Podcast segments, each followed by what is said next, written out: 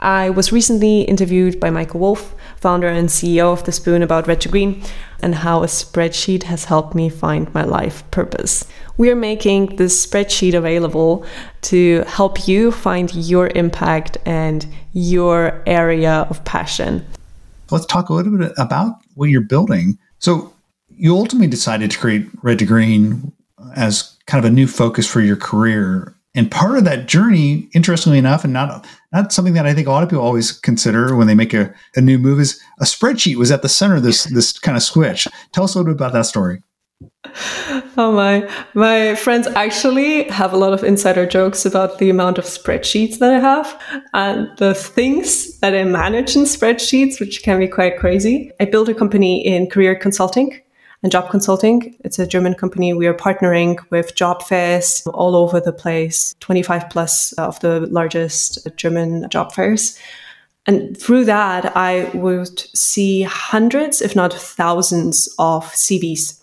And there would be this pattern of people going throughout their career, and in the middle of their career, they would want to drastically change the industry, what they're specifically doing, etc. And usually it was because they would find that what they're currently doing is not actually aligned with their values. And maybe they haven't been looking at their values for quite a while. So I saw that as a sign and I was like, well, maybe I don't have to go down that path.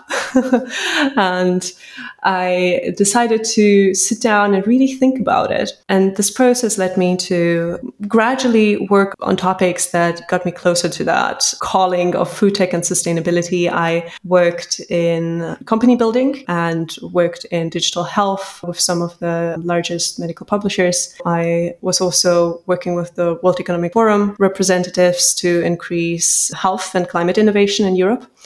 And it was getting warmer and warmer, but I was still tiptoeing around the actual topics. So there was a yoga retreat that really helped. Seven days, lots of meditation, lots of yoga. I can very much uh, recommend that for some clarity. There I realized, okay, I have to be in sustainability, but sustainability is still super broad, very, very wide. So that's where a spreadsheet helped.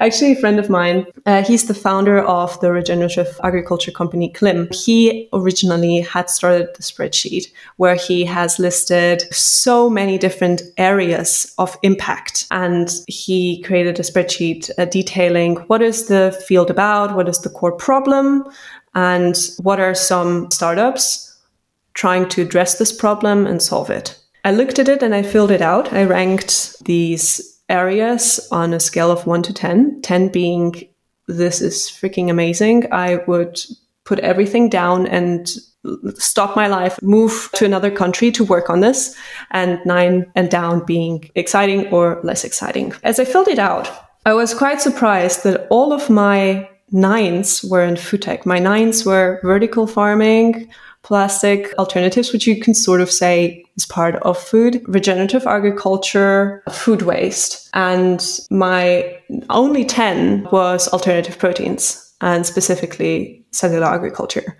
You have that saying in German, but I'm not sure if it's also applicable in, in English. It was like tomatoes fell off my eyes.